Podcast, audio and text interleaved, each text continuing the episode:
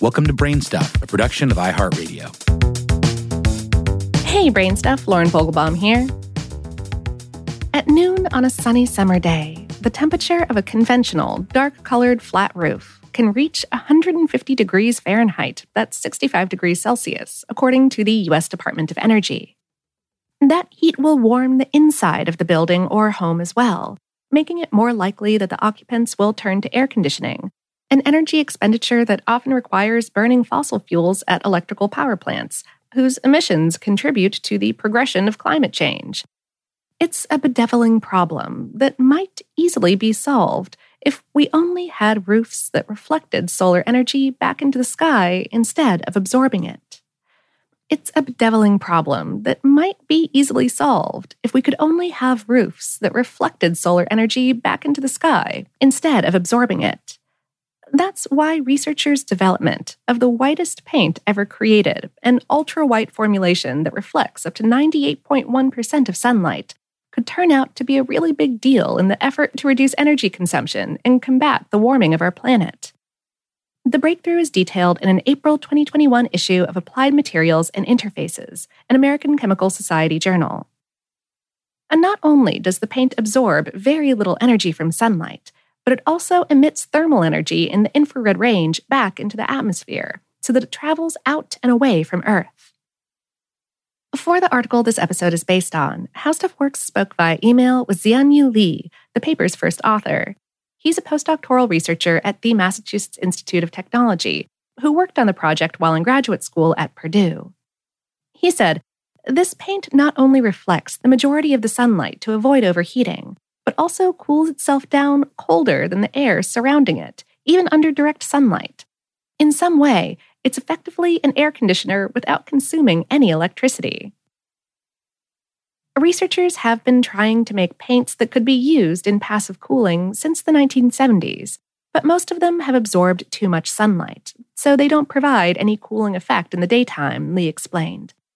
In recent years, scientists have also been exploring exotic technologies for creating light reflecting surfaces, such as multi layered nanostructured films, but those solutions tend to be expensive and not easily scalable to buildings. That brought this team of researchers back to thinking that the best approach might be a particle polymer composite, similar to commercial paint. Ordinary white paint isn't quite white enough to help much with passive cooling, it only reflects 80 to 90% of sunlight and actually gets warmer from absorbing ultraviolet light.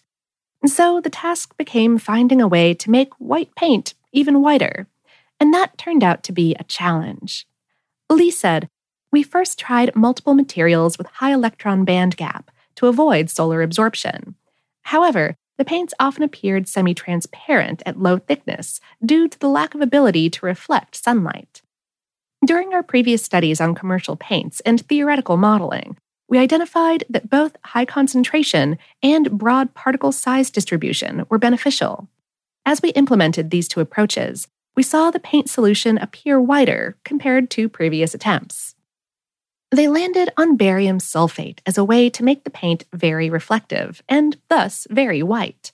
You may have heard of barium sulfate before. It's the stuff that medical patients take in drink or tablet form to coat the esophagus, stomach, and intestines when they're getting an x ray exam or CT scan, so the doctors can see diseased or damaged areas more clearly.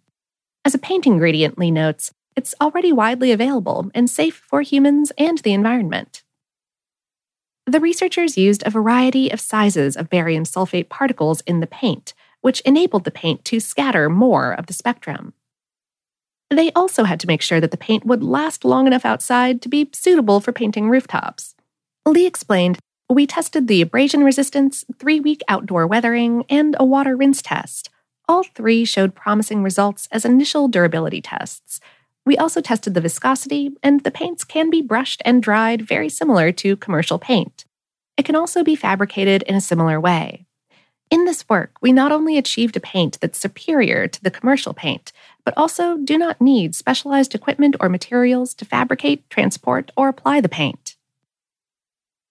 The ultra white paint looks pretty similar to regular white paint because the difference in reflectivity, while significant in terms of cooling, is imperceptible to human eyes. The next step in the research is to optimize the paint for long term durability under different sorts of weather conditions. But there isn't yet a target date for it to be market ready, so don't search for it at your local hardware store just yet.